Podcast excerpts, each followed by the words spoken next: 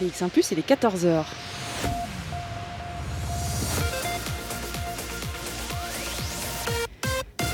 BX1 Plus, Radio de Bruxelles. Radio de Bruxelles. Jusqu'à 16h, Charlotte Maréchal vous fait vivre Bruxelles sur BX1 Plus. Bonjour à tous, bonjour à toutes, j'espère que vous allez bien. Ce mercredi, une nouvelle émission de Bruxelles Vie qui commence. On est ensemble jusque 16h en direct, je vous le rappelle. Et puis, on vous fait vivre des expériences dans cette euh, émission, des expériences en direct. Et ça tombe bien parce qu'on est déjà en train de vivre une expérience assez unique. Alors aujourd'hui, on se trouve à la cathédrale Sainte-Michel et Gudule, en plein centre de Bruxelles. Vous avez sans doute déjà euh, vu cette cathédrale de l'extérieur. Je ne sais pas si vous avez déjà poussé la porte. Aujourd'hui, on a fait le pas, on a poussé la porte et on va la découvrir de l'intérieur. Alors, j'ai euh, devant moi euh, la lumière qui traverse à travers les vitraux. Je suis en fait euh, au sommet de l'un des orgues de cette cathédrale. Il faut savoir que c'est assez exceptionnel parce qu'il y en a trois ici. On découvrira évidemment toutes ces spécificités, on découvrira l'histoire de la cathédrale aussi avec nos différents invités tout au long de l'émission. Alors, je suis passée par un petit passage qui n'est pas vraiment ouvert au public. J'ai grimpé, grimpé, grimpé pour arriver jusqu'en haut dans l'antre d'un monsieur qui est avec nous aujourd'hui. C'est Xavier Depré. Bonjour Xavier Depré. Bonjour.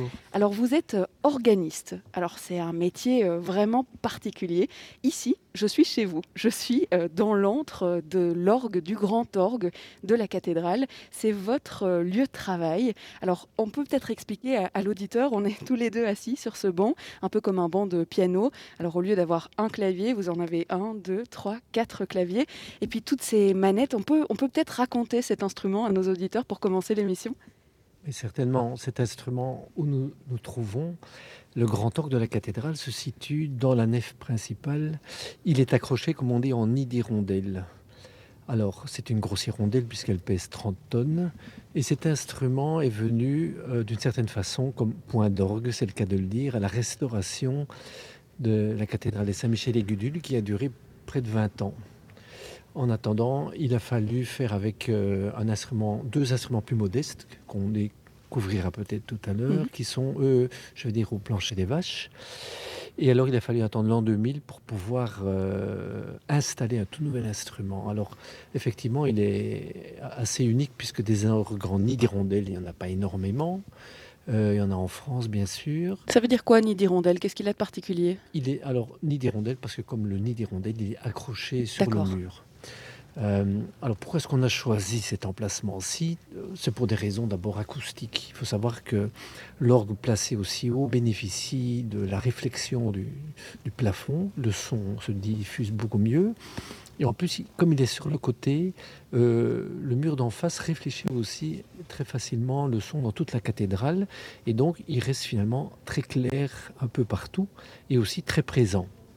Hein, imaginez, si vous regardez ce qu'on appelle le vitrail du jugement dernier qui est au, à l'entrée principale, donc au mur ouest, l'ancien orgue se trouvait là-bas. Et donc, euh, refaire un instrument à cet emplacement, il aurait fallu un instrument quasi deux fois plus grand, un mastodonte, euh, qui évidemment était aussi plus cher à l'achat et à l'entretien. Et donc cet instrument-ci, actuellement, Andy Hirondelle est d'une certaine façon mieux placé pour sonner, pour remplir l'édifice, et aussi plus léger euh, dans sa, dans, dans sa, enfin, il est moins grand, ça c'est clair, et plus, plus léger à entretenir et à faire fonctionner le mieux possible tous les 365 jours de l'année. Alors, je suis peut-être une initiée, c'est peut-être pour ça que je l'ai remarqué en premier, mais c'est vrai que quand on rentre dans la cathédrale, on repère l'architecture d'abord qui est euh, pharaonique de cette, mmh. de cette cathédrale, et puis il y a les vitraux aussi qui sont d'une beauté incroyable, et puis notre regard se tourne directement vers l'orgue parce que c'est effectivement euh, cette grandeur, tout en bois clair, en bois clair mmh. qui ramène de la luminosité euh, presque dans la cathédrale. Alors, il n'est pas si vieux que ça. on pourrait se dire, tiens, un orgue, il est là depuis très longtemps. Celui-ci n'est pas si vieux que ça. Euh, comment est-ce que ça se joue, un orgue? Comment est-ce qu'on joue de l'orgue? Alors, c'est un petit jeune, puisqu'il a 20 ans cette année.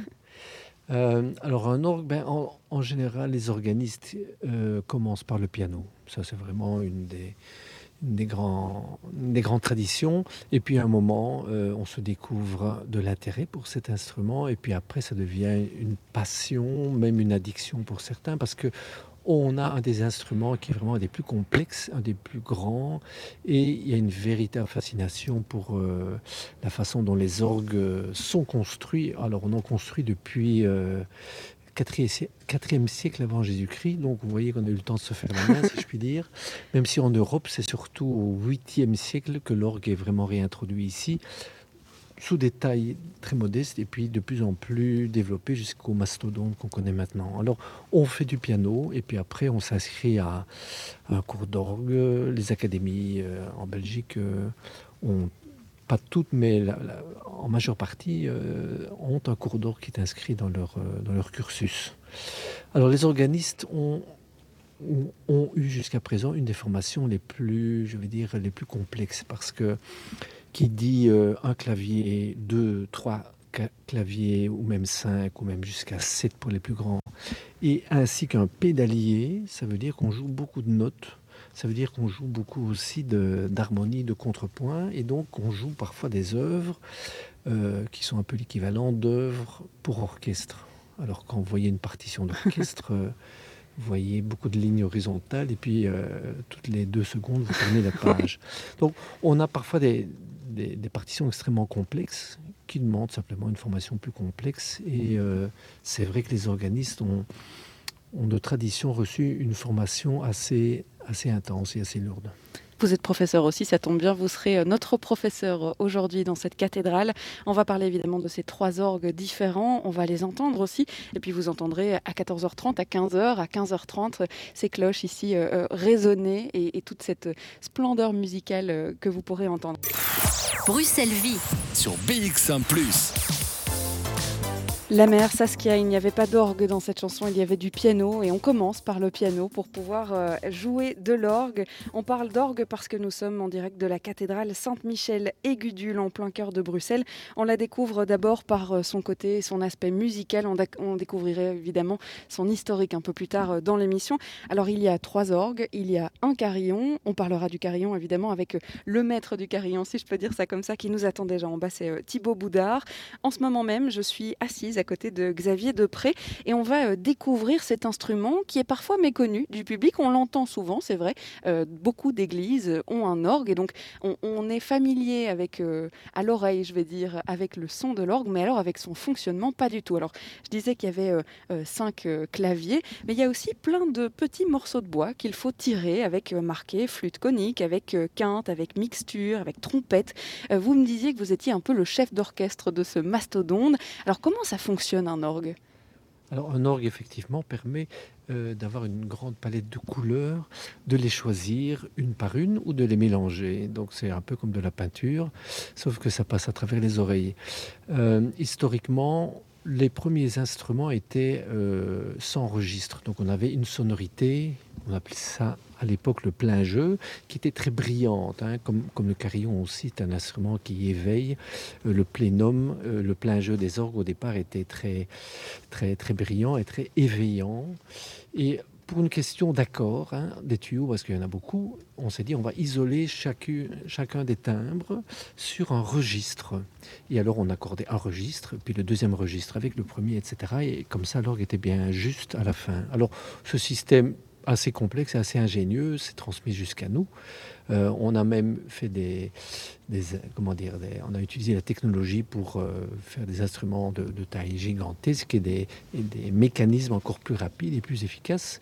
Ici à la cathédrale, on a opté pour un, instrument vraiment très traditionnel dans sa facture, hein, entièrement mécanique, avec juste le fait que les registres, quand on les tire, eh bien, il y a un mécanisme électrique qui, qui fait en sorte que le, registre est tiré, ce qui permet en fait de mémoriser toutes les combinaisons entre les registres avec ce qu'on appelle un combinateur. Alors ça c'est la petite euh, touche technologique. Hein. vous voyez, j'appuie sur une touche et vous voyez les registres qui, qui sortent donc vous avez des, mélanges différents. C'est comme, un, comme si vous aviez un bouton raccourci, c'est-à-dire que euh, tout a été préenregistré, vous appuyez et hop. Voilà. Je, veux trois registres à droite, je le mémorise, puis je vais quatre registres à gauche, je le mémorise aussi, et puis je peux passer de l'un à l'autre instantanément. Dans le passé, quand on n'avait pas ça, on avait besoin d'assistants, deux mhm. personnes qui venaient en permanence vous aider pour tirer les registres. Euh, maintenant, on peut vraiment faire tout tout seul. Et ça, c'est beaucoup, plus, beaucoup plus léger pour, pour le travail de l'organiste. Alors, je vais peut-être vous faire entendre quelques ah oui, avec plaisir, évidemment. J'ai par exemple une très belle flûte harmonique. Hop, on va écouter ça.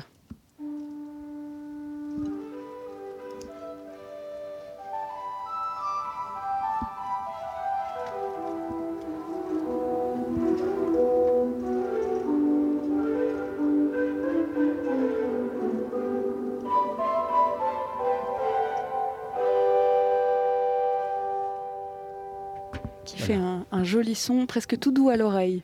Oui, exactement. Vous avez aussi une viole de gambe.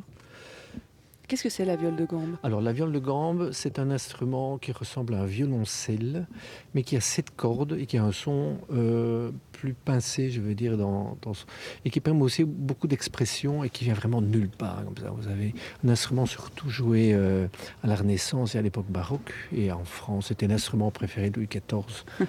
et donc on a gardé ça.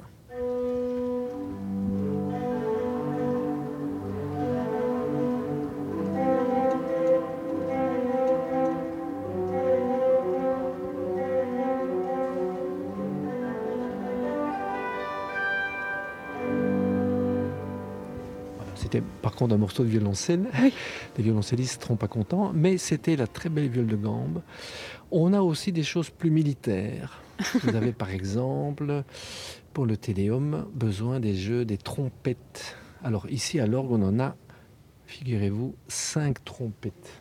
C'est assez fou de se dire que cet instrument-là est capable de reproduire le son d'une trompette, parce que on voit effectivement qu'il euh, y a tous ces tubes autour de nous. Euh, on pourrait penser qu'on euh, on ne peut faire qu'un type de son. Là, on a, on a l'orchestre complet. Voilà, alors ces tubes, on les appelle aussi des tuyaux. Vous en avez qui sont verticaux pour la plupart, et puis vous en avez qui sont horizontaux.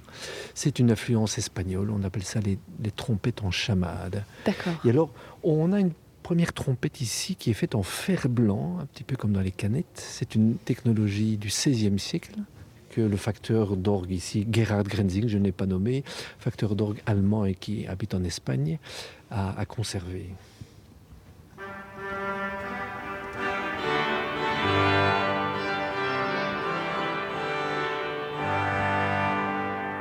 Vous avez un son très très, très pincé. Vous avez une trompette au grand orgue, ça c'est le deuxième clavier, plus ronde.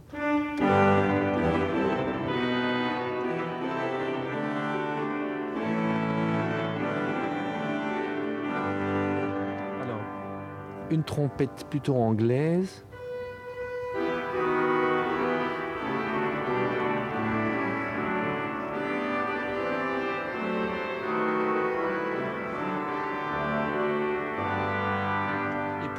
Couronner le tout, la fameuse trompette en chamade, attention, ça va, ça va, ça va secouer.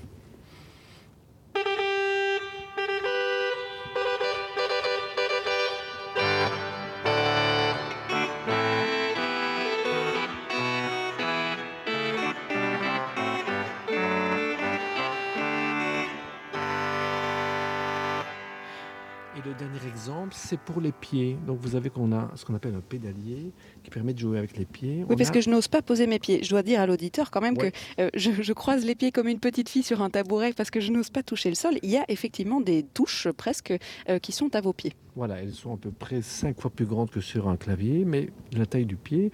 Alors là aussi, on a tous les jeux. On a même ce qu'on appelle un clairon.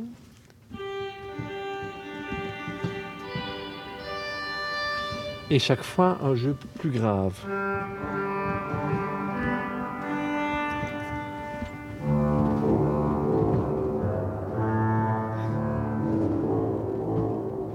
Et alors, une chose très rare, c'est ce qu'on appelle le 32 pieds, le contreposone, un jeu extrêmement grave. Je vais aller jusqu'au bas. Ah oui. Et alors on peut évidemment mélanger les trois en même temps.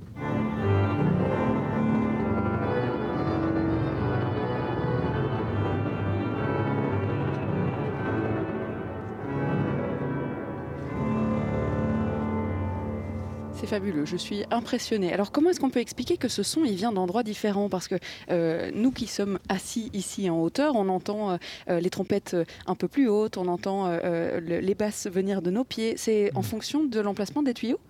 Oui, alors quand on voit l'orgue d'en bas, si je puis dire, on se rend compte qu'il est très haut, il mesure à peu près 10-15 mètres, rien que l'instrument lui-même. Nous sommes ici en plein milieu de l'instrument, dans la console, comme on appelle. Et donc, on peut entendre les tuyaux qui sont à 7 mètres au-dessus de nous, ou bien 7 mètres en mhm. dessous de nous, ou bien 7 mètres à gauche ou 7 mètres à droite. D'accord. Hein. si vous euh, avez peut-être en tête la, représentation de Léonard de, Vinci avec cet homme euh, au milieu qui, bouge les bras à gauche et à droite. Mhm. C'est un petit peu l'idée que l'architecte de l'orgue ici avait, et vraiment au, au cœur du son de l'instrument et pouvoir avoir tout sous la main immédiatement. Merci euh, Xavier Depré pour cette introduction. Évidemment, je reste à côté de vous. Il y a encore tellement de choses à dire, notamment comment est-ce qu'on devient euh, organiste. Quelle, quelle, idée folle vous a pris euh, d'arriver ici à la cathédrale Jusqu'à 16h, Charlotte Maréchal vous fait vivre Bruxelles sur BX1 ⁇ Aujourd'hui, on vous fait vivre la cathédrale Sainte-Michel et Gudule. Et vous le savez, j'aime être en mouvement dans cette émission Bruxelles Vie. Alors, nous avons euh, euh, descendu euh, les escaliers étroits de la cathédrale pour descendre eh bien, du grand orgue vers un plus petit orgue. Je l'avais dit en début d'émission, il y en a trois ici. C'est l'une des spécificités de la cathédrale. C'est vrai que ça n'est pas commun pour une cathédrale d'avoir trois orgues. Alors, Xavier Depré, vous êtes maître de ces trois orgues, si on peut dire ça comme ça. Quelle est la différence entre celui-ci et celui qui est en haut? Alors, moi, je peux le dire à l'auditeur, il y a déjà la grandeur. C'est vrai qu'il est nettement plus petit. La taille est plus modeste. Le clavier ici en bas est un tout petit peu plus étroit. En haut, on avait 58 notes. Ici, on a 54 notes.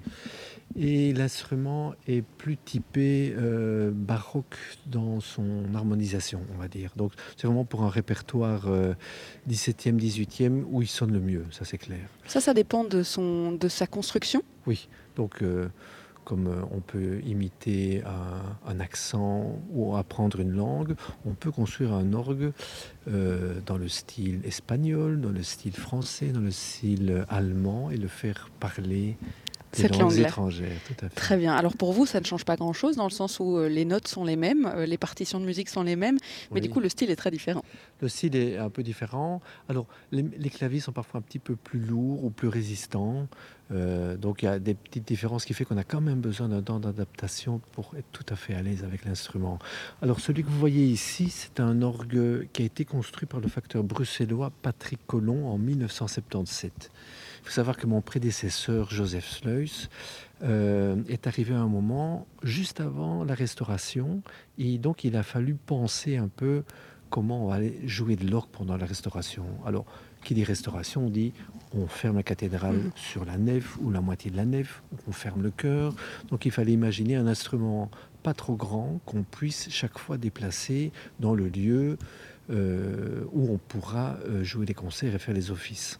Et donc l'instrument ici, qui pèse plusieurs tonnes, a déjà bougé à peu près cinq fois dans la cathédrale. D'accord. Donc euh, il fallait penser à tout, donc ça a été bien imaginé. Et il y a de l'autre côté un instrument encore plus petit. qui lui, on appelle ça un positif, parce qu'on peut le poser ou le déposer où on veut. Il est sur roulette, et quand on doit faire de la musique avec par exemple des solistes, euh, eh ben, on n'a qu'à le, déplacer très facilement à n'importe quel endroit de la cathédrale. Et comme ça, on peut vraiment euh, jouer de l'orgue partout. Qu'est-ce qui vous a attiré dans cet instrument? Parce que vous l'avez dit, en tant que euh, dans la formation, dans la suite logique, on commence mm. par le piano et puis on se dirige petit à petit vers l'orgue. Comment vous en êtes arrivé à, jouer de l'orgue? Bah, Moi, j'ai commencé par le piano et ça ne m'intéressait pas trop, mais j'ai fait 4 ans. Et puis alors, il se fait que mon père dirigeait un, un chœur et alors il avait besoin d'un organisme pour l'accompagner. Alors j'ai fait mes premières armes comme ça. Et puis je me suis inscrit à un cours d'orgue. Et puis j'ai été littéralement fasciné par la machine et aussi par le professeur à l'époque. Euh, c'était à Liège, c'était Christian Vaillant, je me rappelle. Et alors euh, voilà, il jouait souvent avant mon cours. J'entendais l'orgue résonner dans l'église. C'était, oh, j'en ai encore le frisson quand j'entends ça. Et c'est ça qui, qui à la longue vous déterminant dans vos choix. Alors j'ai choisi l'orgue puis j'ai fait tout le cursus que le conservatoire belge offre. J'ai pu même aller euh, à Anvers, à Bruxelles et donc à Liège. J'ai fait trois conservatoires. À l'époque, c'était possible de, se spécialiser euh, en passant de l'un à l'autre. J'étais en France aussi, donc euh, voilà, j'ai essayé de trouver un maximum de, professeurs à l'époque, inspirants, et c'était le cas. Et après, j'ai commencé à, à, travailler. En fait, il y a un poste ici à la cathédrale qui s'est ouvert juste à la fin de mes études. Donc vous êtes là depuis le début? Je suis ici depuis, figurez-vous, 28 ans. D'accord. Donc vous êtes là depuis plus longtemps que le Grand Orgue. oui, exactement. Oui, Donc j'ai d'abord joué sur euh, les, deux autres orgues.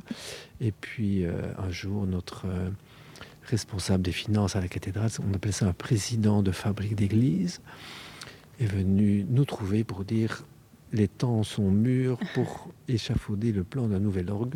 Il faut savoir que mon prédécesseur avait aussi, euh, dans les années 80, déjà réfléchi à la chose. Et donc, c'est un long travail euh, à parcourir, puisque nous sommes dans un bâtiment classé. Donc, il y a des choses à faire et des choses à ne pas faire. Et donc, euh, il faut vraiment suivre une ligne très, très, très précise. L'orgue en bois peint en rose, ça, n'aurait pas, ça ne serait pas passé, par exemple Ça dépend quel rose. Hein. très bien. c'est vrai qu'avec les trois orgues différents, il y a une, un point similaire que j'ai pu remarquer, euh, que l'auditeur ne voit peut-être pas. Euh, ce sont euh, ces espèces de petites grilles, on dirait une petite ruche. Ah, vous entendez d'ailleurs les carillons au-dessus de nous, on aura l'occasion d'en parler. Hein. Il est 14h30, alors du coup les carillons sonnent. Il y a comme une, une petite ruche au-dessus de ces tubes qu'on peut retrouver dans les trois orgues. Qu'est-ce que c'est Ça, c'est pour la résonance? Alors en fait, c'est plutôt quand vous avez ce qu'on appelle un buffet vous avez des tuyaux, mais les tuyaux n'occupent pas tout l'espace et on prévoit toujours une décoration avec du bois ah, pour euh, ajuster exactement la. C'est pour la déco, du coup. C'est la décoration, mais évidemment, c'est pas n'importe quelle déco. Il faut pas non plus que ça étouffe l'instrument. Donc euh, ici, vous avez effectivement des, des, petites ouvertures euh, qui laissent passer le son.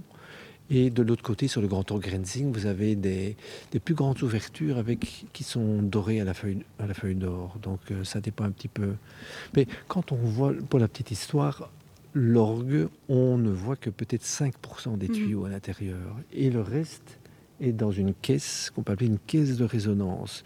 Et la caisse de résonance est parfois même responsable à 50% du timbre du tuyau. Donc il faut que ce soit fait vraiment de façon très très précise et très, très méthodique et très belle aussi, parce que c'est ça qui va vraiment donner la, sonorité, euh, qui a concouru aussi à la sonorité de l'instrument.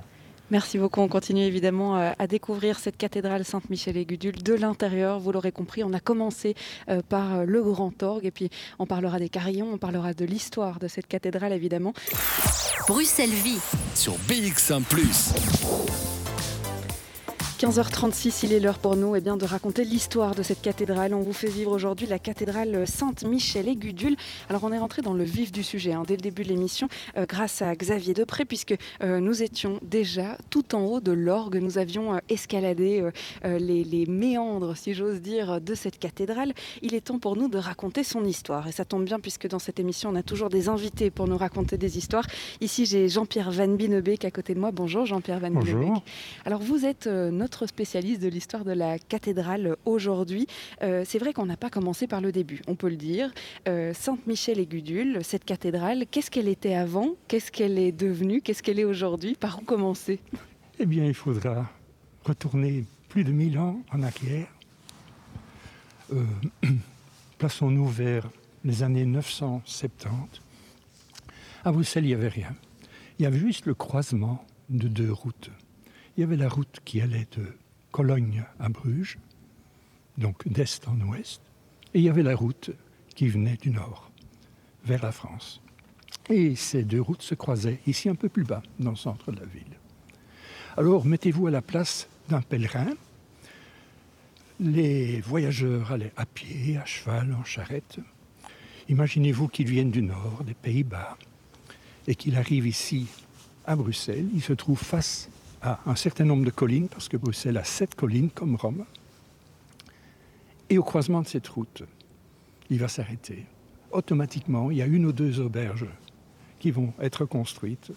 Il aura l'occasion de s'altérer, de manger un morceau et de dormir. Mais au Moyen Âge, très important, prier aussi. Prier parce que les routes étaient dangereuses à l'époque. Et arriver à la fin de la journée en bon état, ne pas être attaqué, c'était déjà un succès. Donc, automatiquement, on a construit ici une chapelle sur une des collines, le Treurenberg. Qui est devenu le Meulenberg, si je ne Non, ce Treurenberg. Pourquoi Treurenberg? Parce que juste à côté, dans la première muraille, il y avait une porte. Et dans cette porte, il y avait une prison. Et lorsqu'on entrait dans cette prison, on avait encore une chose à faire, peut-être un peu sangloter, un peu penser au passé, mais on n'en sortait plus jamais. Treuren en néerlandais. D'accord. D'accord Bon, euh, cette petite chapelle, très très rapidement, elle s'est avérée trop petite. Et on a pris l'initiative de construire une église romane, une grande église romane, qui couvre environ la superficie de l'église gothique actuelle. Euh, ça a été fait vers 1040, dans les années 1040. Et euh, à cette époque-là, il fallait également trouver des reliques parce que les reliques, ça attirait les pèlerins. Et on a euh, eu l'occasion d'avoir les reliques de Sainte Gudule. Sainte Gudule, une sainte qui n'était pas de Bruxelles, qui était la fille d'un noble, environ 30 km de Bruxelles, mais qui, l'histoire, la légende raconte, tous les matins, à 5 heures du matin, sortait du château de son père, allait à une petite chapelle un peu plus loin, prier dans l'obscurité. Elle avait avec elle une lanterne. Une lanterne qui un jour a connu un certain méfait parce qu'elle a été poursuivie par le diable. Et le diable a soufflé la flamme de la chandelle. La chandelle s'est éteinte, mais il y a eu un ange protecteur qui est arrivé, qui a rallumé le feu de sa chandelle. C'est pour ça que Saint-Gudule est toujours représenté avec une lanterne.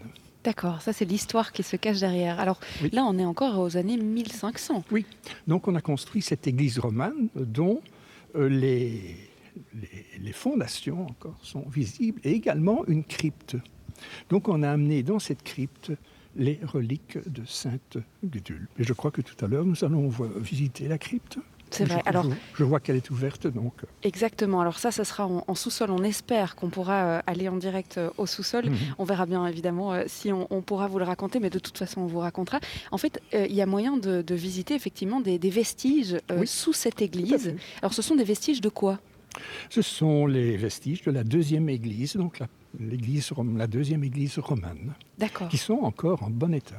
D'accord. Alors, euh, ça, c'est cette église, et puis l'église est devenue cathédrale. Alors, on parle vraiment plus d'une... Non, non, non, non, non, non. Cathédrale, c'était beaucoup plus tard. D'accord. c'était une collégiale. C'est quoi une collégiale C'est un groupe, un collège de chanoines qui gérait l'église, de là le mot collégial.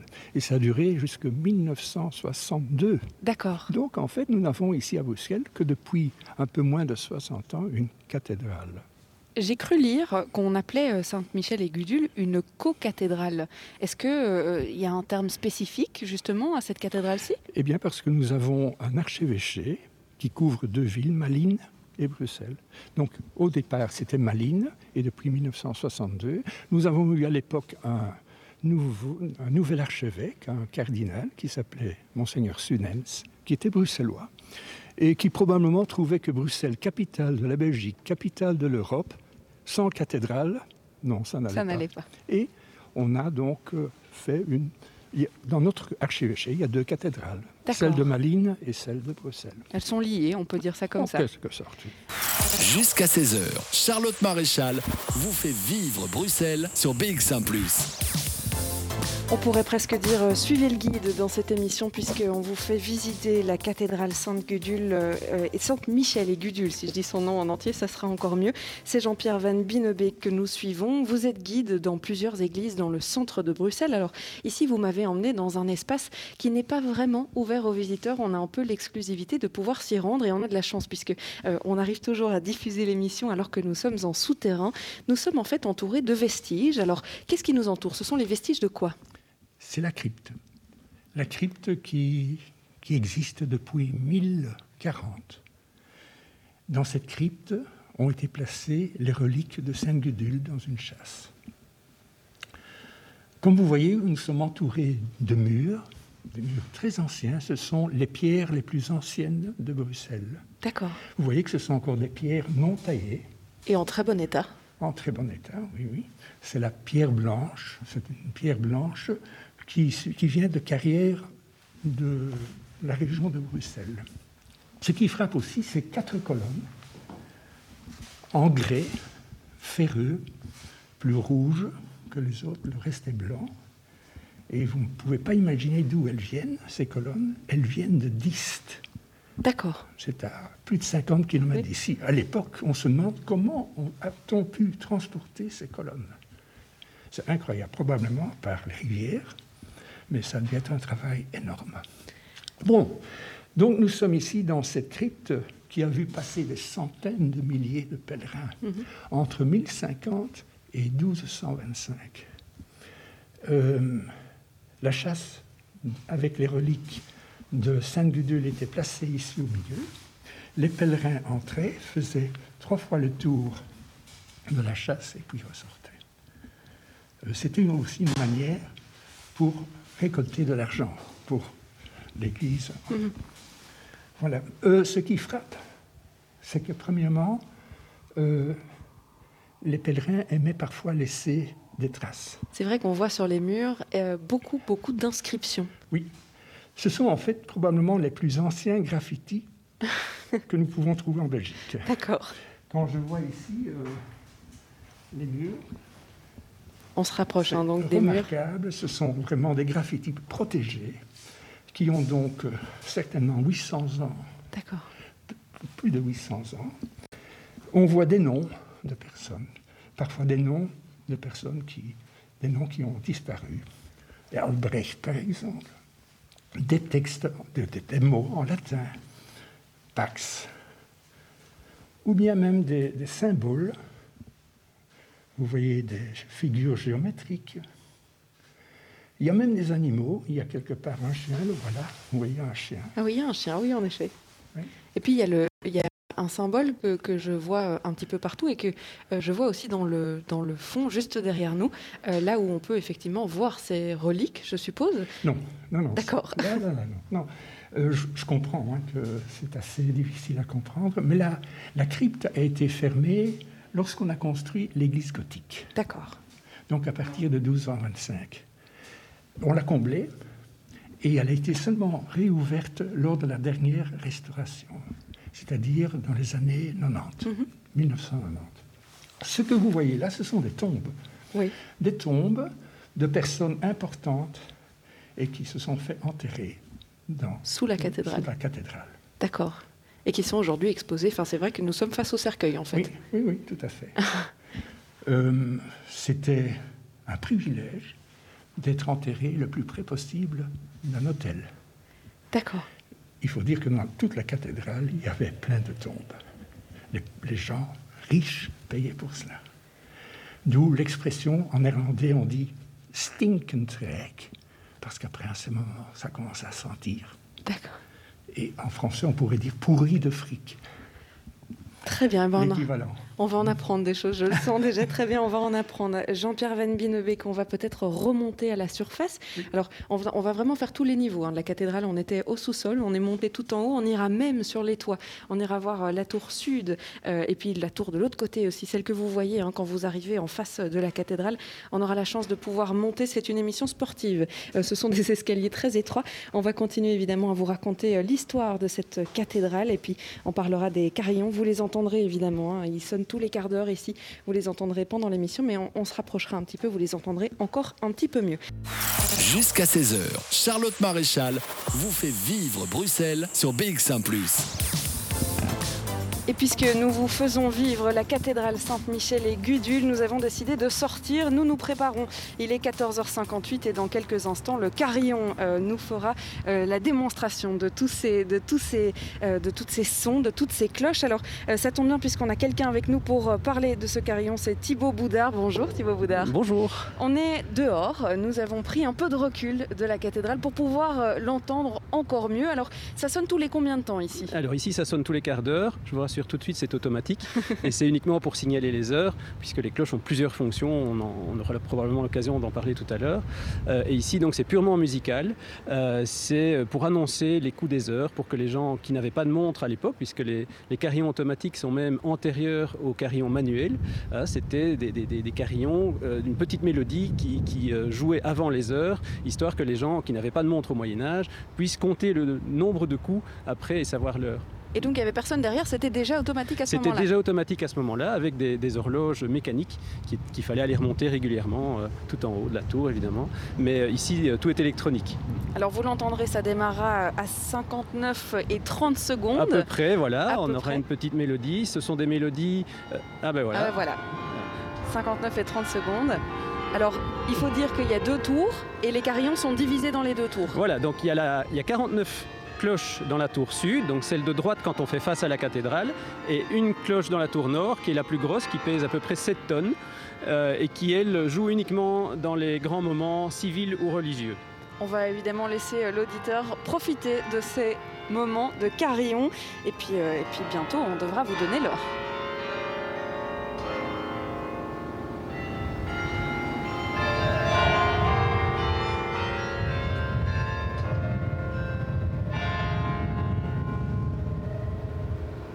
Et il est 16h.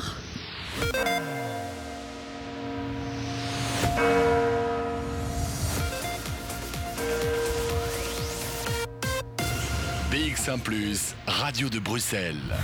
Jusqu'à 16h, Charlotte Maréchal vous fait vivre Bruxelles sur BX1 ⁇ il est même 15h, hein, pour être tout à fait honnête. Il n'est pas encore 16h et ça n'est pas encore la fin de la mission. Ça tombe bien. On n'a jamais eu un top horaire comme ça, de pouvoir commencer l'émission sur un carillon qui nous annonce l'heure, si ça ce n'est pas beau. Ça se passe évidemment dans Bruxelles-Vie. On est en direct de la cathédrale Sainte-Michel-Aigudule et on découvre petit à petit son histoire à travers ses trésors, mais aussi euh, ses, instruments de musique. On peut les appeler comme ça, entre les trois orgues qui sont dans la cathédrale et les carillons. Alors on parlait il y a quelques instants euh, du carillon avec euh, Thibaut c'est vrai qu'il euh, y a la grosse euh, cloche, si on peut l'appeler comme ça, euh, tout en haut à notre gauche. Et puis il y a toutes les autres petites cloches qui sont tout en haut à notre droite. Alors on a de la chance aujourd'hui, on va pouvoir monter. Pas tout de suite, je rassure l'auditeur, on va pas monter tout de suite. C'est automatique. Mais est-ce qu'il y a quand même quelqu'un qui vient jouer du carillon de temps en temps? Oui, même assez régulièrement. pendant toute la saison d'été, les dimanches de juillet ou en, à vers 14h, il y a des concerts de carillon. Également les deux week-ends de la Toussaint et le 24 décembre et le 31 décembre pour Noël et Nouvel An. Et donc là, il y a chaque fois des concerts. Ce sont des carillonneurs, euh, donc vraiment des musiciens spécialistes qui viennent euh, jouer pendant à peu près une heure. Et c'est à peu près n'importe quel type d'air, de, de, de, morceaux, de types de musique qui peuvent être interprétés, puisqu'on a la chance d'avoir un carillon de 4 octaves, 49 cloches, c'est 4 octaves. Euh, donc c'est un petit peu comme un piano, on peut y faire vraiment ce qu'on veut. en plus, on a la, la chance d'avoir un carillon assez unique en ce sens que euh, il est accordé pour pouvoir jouer avec d'autres instruments ou avec des chorales. Et donc on peut imaginer de faire un concert de jazz. On, va bientôt euh, imaginer un concert tout Stillmans ou, même, euh, ça c'est pas du jazz, mais en, variété ou en chanson française, un Jacques Brel. Ça passe très très bien ici au Carillon de la Cathédrale. Alors vous me disiez, on, va l'écouter peut-être de dehors parce que si on monte tout de suite, on aurait perdu un tympan ou quelques auditeurs parce que c'est très très fort. Ça fait quelques décibels effectivement. Il vaut mieux avoir un casque. Et donc quand vous vous montez en haut, vous essayez évidemment de ne pas être aux, horaires euh, de, l'heure Oui, ou d'avoir un casque. Bruxelles Vie sur BX1 ⁇ c'est un exemple parfait des aléas du direct, puisque nous vous avons perdu, chers auditeurs. Nous vous avions perdu, nous vous avons retrouvé. Vous aviez Diamonds à Louisa dans les oreilles euh, grâce à Antoine Martens qui est dans notre studio et qui a su réagir, évidemment. On parlait euh, de la verticalité de cette euh, cathédrale Saint-Michel et de Gudule, puisque c'est vrai qu'elle est juste gigantesque. Elle est dans un style gothique. Il fallait effectivement la technique pour réaliser une cathédrale pareille. Alors, on est toujours accompagné de notre guide Jean-Pierre Van Binebeek. Euh, comment ça se fait? Comment est-ce qu'on en est arrivé là? Eh Nous sommes en 1140 à Paris, Saint-Denis. On essaye une technique, mais révolutionnaire pour l'époque. Au lieu de faire appel à des arcs arrondis, on prend des arcs boutants, c'est-à-dire des, des arcs qui sont collés l'un à l'autre. Et on les fait croiser en plus. Ceci permet de diminuer la pression sur les murs extérieurs et de pouvoir construire plus haut. Verticalité. Pour ça, il faut naturellement de l'argent aussi. Et il faut dire que chez nous, euh, les villes commençaient à devenir riches. Il y avait, il y, avait, a eu Bruges, Gand, mais il y, a, eu Bruxelles, Louvain, Malines, Anvers qui commençaient à être riches. Donc on pouvait commencer à sponsoriser de tels travaux. Et nous avions à Bruxelles les ducs de Brabant, qui pour eux était une question de prestige. C'est ainsi que le gothique est né ici à Bruxelles 85 ans après Saint-Denis. Ça a duré 85 ans, en 1225. Bon, ceux qui croient que le Moyen Âge, durant le Moyen Âge, il n'y a rien qui a bougé, se trompent, parce que, en fait, le Moyen Âge a connu beaucoup de changements, et aussi dans le gothique. Donc dans le gothique, nous avons vécu trois périodes. Il y a eu le gothique ancien, le haut gothique que nous appelons ici en Belgique le gothique brabançon, et le gothique flamboyant, tardif. Et dans cette cathédrale, euh, on peut voir l'évolution des trois euh, sortes de gothique. Pourquoi? Parce que ça a duré 300 ans avant de construire mm. cet édifice. 300 ans, jusqu'en 1520 environ. Pour arriver au résultat d'aujourd'hui. Alors il faut savoir qu'elle a été rénovée aussi, en hein, cette cathédrale. Oh oui, ah oui. Plusieurs fois d'ailleurs. Après, après avoir construit, on a constaté en fait que le gothique était devenu désuet. Alors on a commencé à changer, modifier, et pendant des siècles ça a duré. Et en fait, la dernière restauration a eu lieu dans les années 1990 et actuellement les visiteurs peuvent voir la cathédrale, mais totalement achevée. Et ça, c'est un miracle. Il y a un détail dans cette cathédrale, c'est que c'est une cathédrale qui accueille tous les événements royaux, que ce soit les baptêmes, que ce soit les mariages. Alors, comment est-ce qu'on en est arrivé à, justement à, cette euh, idée royale de la cathédrale Sainte-Gudule? Ça a toujours été le cas. Euh, depuis le Moyen Âge, ça a été la cathédrale, ça a été l'église des, personnes qui avaient le pouvoir. Il y a même une petite rue Isabelle, la rue Isabelle, qui va de la place royale jusqu'ici, et qui était la rue qu'empruntait l'archiduchesse Isabelle à l'époque. Mais quand on voit maintenant notre famille royale euh, se marie ici, il y a des enterrements, il y a des tédéums, euh, tout a lieu ici.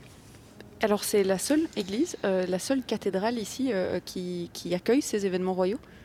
Euh, Je connais dans les dernières années un cas où ça n'a pas eu lieu, mais c'est parce que la cathédrale était en restauration. C'était le mariage de la princesse Astrid. ce mariage a eu lieu au Sablon. D'accord. Alors on va parler d'un trésor euh, de cette cathédrale, ce sont ces vitraux. Euh, il paraît même que ce sont les plus beaux du monde. effectivement, il y a une lumière assez euh, incroyable, mais il y a surtout des scènes incroyables qui sont dessinées dans ces vitraux, de, la lumière colorée. Jusqu'à 16h, Charlotte Maréchal vous fait vivre Bruxelles sur BX1 ⁇ et on va essayer de continuer cette émission euh, tant bien que mal. Hein. Vous entendez peut-être euh, beaucoup de musique aujourd'hui, mais c'est vrai qu'on a quelques soucis techniques. On est ici en direct de la cathédrale Sainte-Michel et Gudule. Il faut savoir que l'émission Bruxelles Vie, elle est diffusée sur place en direct. Et effectivement, ça fait partie des aléas du direct, de la technique. Euh, parfois, eh bien, ça ne se passe pas comme on l'aurait voulu. Vous entendez les carillons derrière nous. Il est temps de parler des vitraux. C'est un autre trésor de cette cathédrale. C'est avec Jean-Pierre Van Binebeek. On montrera évidemment hein, tout en euh, pour vous faire vivre les carillons. Mais en attendant, il faut parler de cette magnifique lumière qui rentre dans la cathédrale. Alors, vous m'avez dit avant l'émission, ce sont les plus beaux du monde. Pourquoi est-ce qu'on peut considérer ça comme les plus beaux du monde? Bon, euh, j'ai eu l'occasion de ma vie de voir beaucoup de cathédrales, entre autres en France. La France est vraiment à une richesse en vitraux dans les cathédrales. Je pense à Chartres, par exemple, que j'ai eu l'occasion de visiter. Euh, ces vitraux sont immenses, mais ils datent du XIIe siècle, très anciens. Mais ils sont relativement petits. Donc il faudrait pratiquement des jumelles pour euh, bien les voir. À Saint-Michel et Saint-Gudule, ce n'est pas le cas. Nous avons eu ici une chance incroyable. Euh, les vitraux de deux chapelles, les deux chapelles qui entourent le chœur, ont été sponsorisés et pas par n'importe qui par Charles Quint. Nous avons ici le plus grand ensemble familial que nous pouvons trouver dans le monde. C'est-à-dire que Charles Quint était fort tourné vers sa famille, vers ses ancêtres, son grand-père, ses parents. Euh, Marguerite d'Autriche qui, qui a assuré sa formation, son éducation. Et il a voulu remercier tous ces gens, ses frères, son frère, ses sœurs. Et il a demandé qu'on les place dans les vitraux.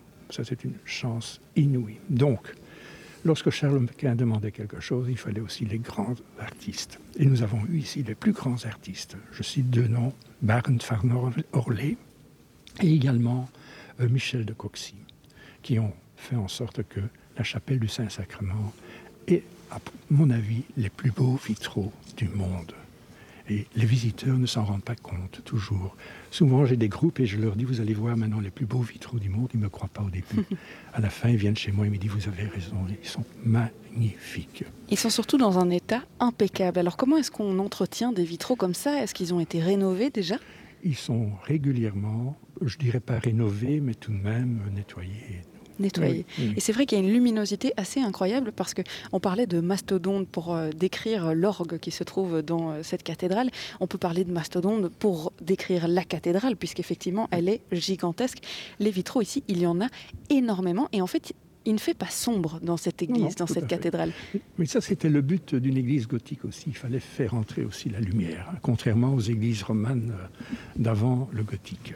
Mais il y a une deuxième chose qui est fantastique, dans ces vitraux, et vous pouvez le voir à la cathédrale, c'est que ces vitraux ont été construits, les plus beaux, je parle des plus beaux, entre 1535, même un peu plus tôt, avant 1530, et 1545. Or, si vous connaissez bien votre histoire de l'art, c'est la période où on a commencé à parler de la Renaissance. Alors, à la cathédrale, qu'est-ce que vous voyez dans le chœur Vous avez là trois vitraux tout à fait en haut qui font encore partie du Moyen Âge. Et tout à coup, on parle de la Renaissance. Et les vitraux qui ont été construits dans les années qui ont suivi, mais sont totalement différents.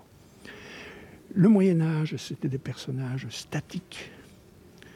Euh, la Renaissance, c'est le mouvement vous voyez les gens, vous avez aussi la perspective, on découvre la perspective. Et les artistes flamands qui ont travaillé ici euh, ont d'abord eu connaissance des changements qui venaient d'Italie, sans d'abord les voir. Baron van Orley n'a jamais été en Italie, donc il a vraiment reproduit ce que ses amis qui revenaient d'Italie lui racontaient.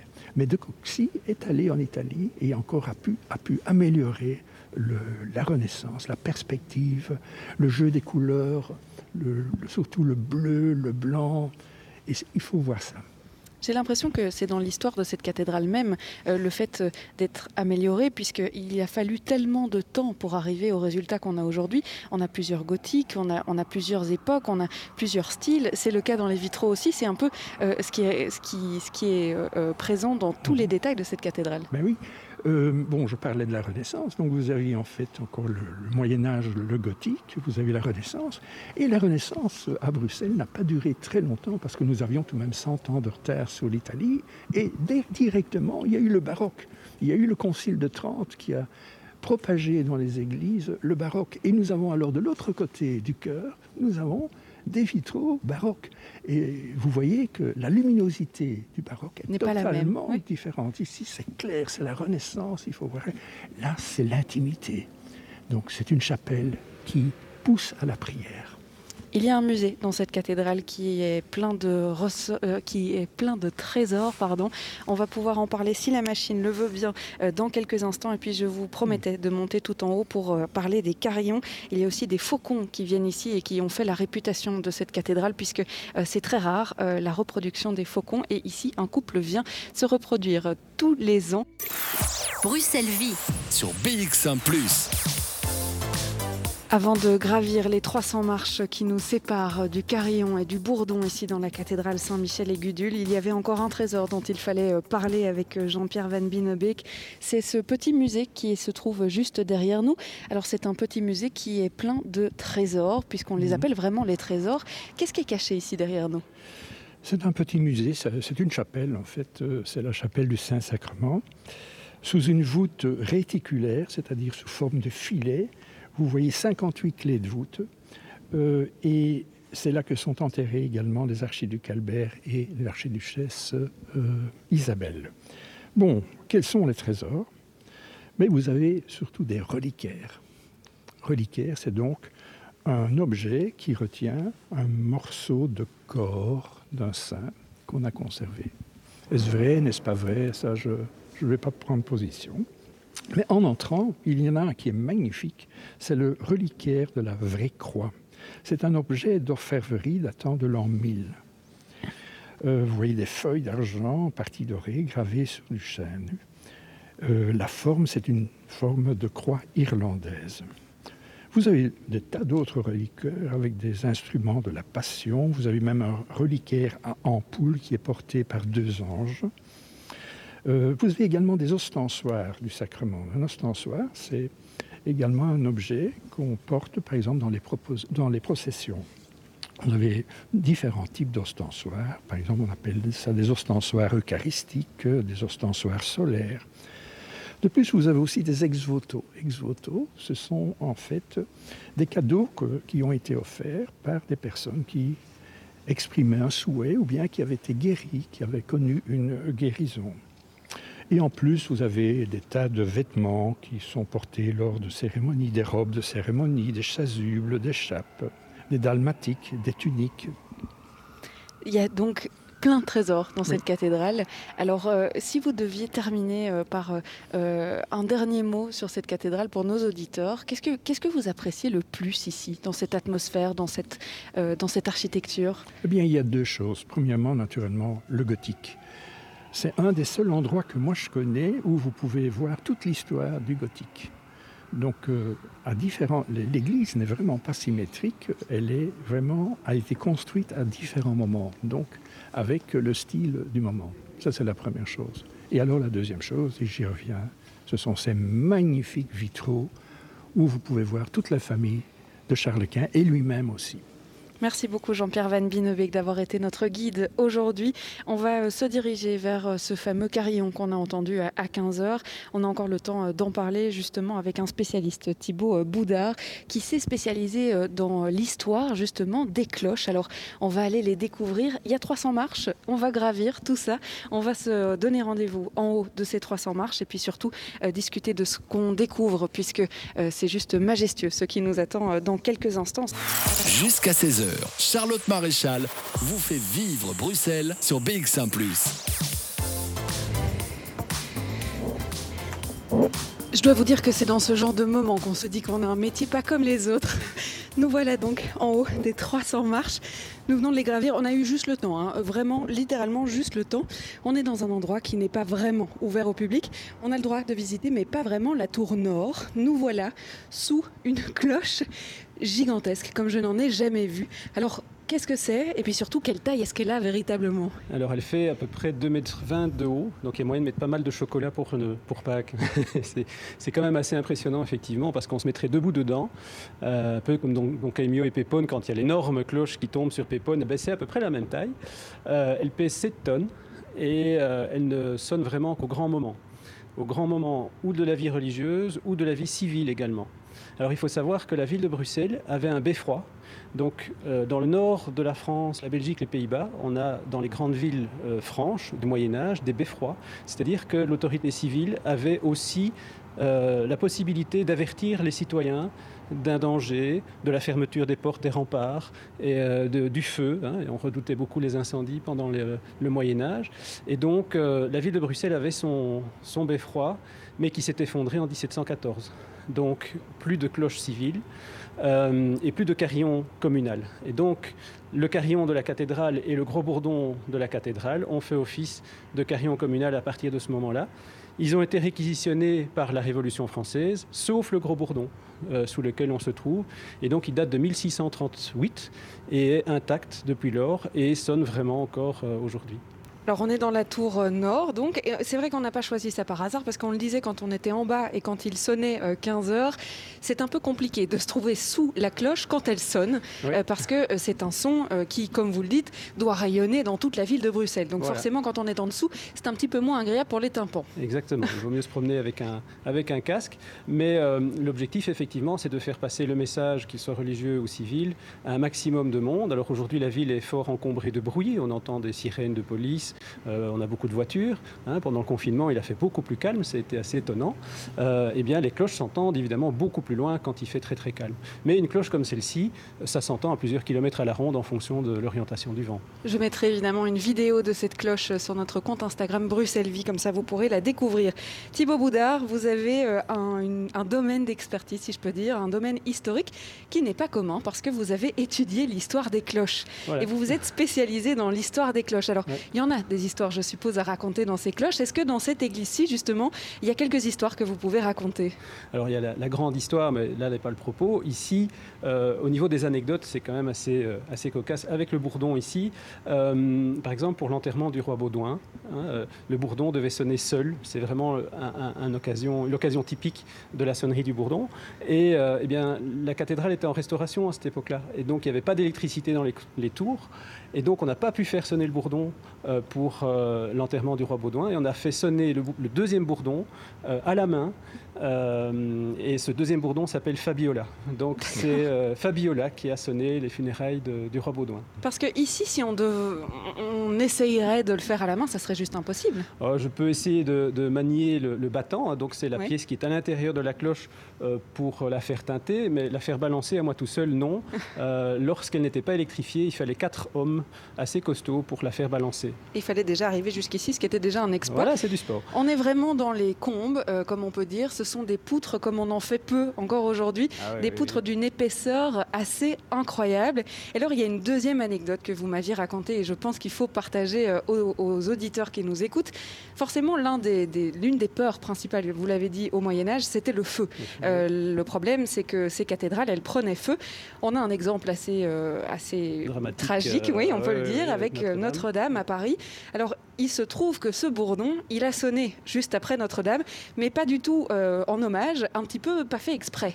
Voilà, il a sonné en hommage aussi, mais euh, il se fait qu'on a nettoyé vraiment tous les combles de la cathédrale parce que la poussière est un élément propagateur du feu.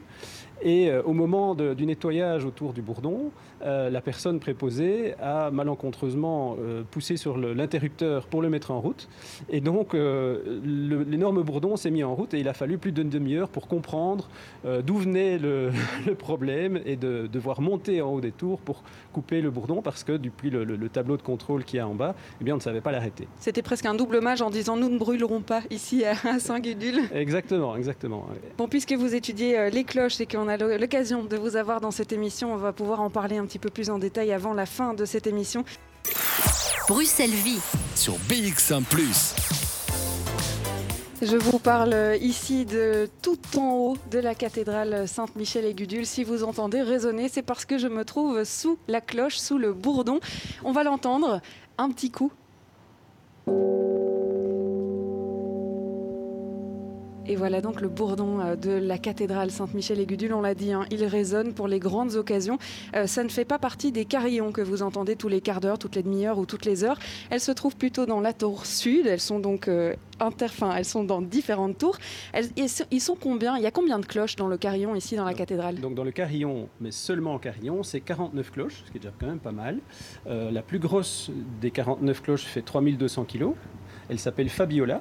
Euh, il y a en fait la, famille royale a, euh, sponsorisé euh, quelques cloches. Et donc il y a Fabiola, Philippe, Astrid et Laurent. Ils sont les parrains de, ces cloches-là. Et alors, toutes les autres cloches appartiennent en fait à la ville de Bruxelles et à la cathédrale. Elles sont partagées, hein, puisqu'il y avait le carillon de la cathédrale et le carillon de la ville. Il n'y a plus de carillon de la ville. Euh, le carillon de la cathédrale a été réquisitionné par les révolutionnaires français. Et dans les années 70, 1970, donc c'est assez récent, on a remis des cloches, ville et cathédrale, ensemble, puisqu'il n'y avait plus de cloches à la cathédrale suite à la Seconde Guerre mondiale. Et donc, pour reformer un carillon complet qui sert non seulement pour le culte, mais aussi pour les réjouissances publiques. Et donc, euh, on a des concerts régulièrement euh, avec des carillonneurs, donc avec des musiciens qui viennent y jouer. Alors ici, ce n'est pas encore le cas, c'est-à-dire que c'est automatique, on l'a expliqué. Mais euh, Thibaut Boudard, vu que vous avez étudié euh, ces cloches, que c'est votre domaine d'expertise, euh, ici, celle qui est au-dessus de nous, elle date de quand? Elle, elle est d'époque? Elle est d'époque, elle date de 1638. En fait, ce n'est que la deuxième cloche depuis la création de la cathédrale, enfin la, fin des travaux de construction de la cathédrale au XVe siècle. Il y en a eu une dès la fin du, XVe siècle. Elle s'est fêlée au XVIIe et celle-ci date du XVIIe. Il y en a d'autres comme ça à Bruxelles, des cloches si anciennes qui fonctionnent encore? Oh, certainement. Euh, en fait, les, cloches historiques étaient protégées pendant la guerre. Donc les Allemands ont réquisitionné toutes les cloches, sauf les cloches historiques. Donc certainement, dans l'un ou l'autre clocher euh, d'églises très anciennes, antérieures au 19e siècle, euh, il y a certainement encore des cloches historiques, oui. Et les cloches ont été confisquées, pourquoi? Ah, bien, Tout simplement, d'abord, c'est une tradition de guerre qui date depuis la création de l'artillerie, puisque au Moyen Âge, on, prenait les cloches pour en faire des canons. C'est du bronze.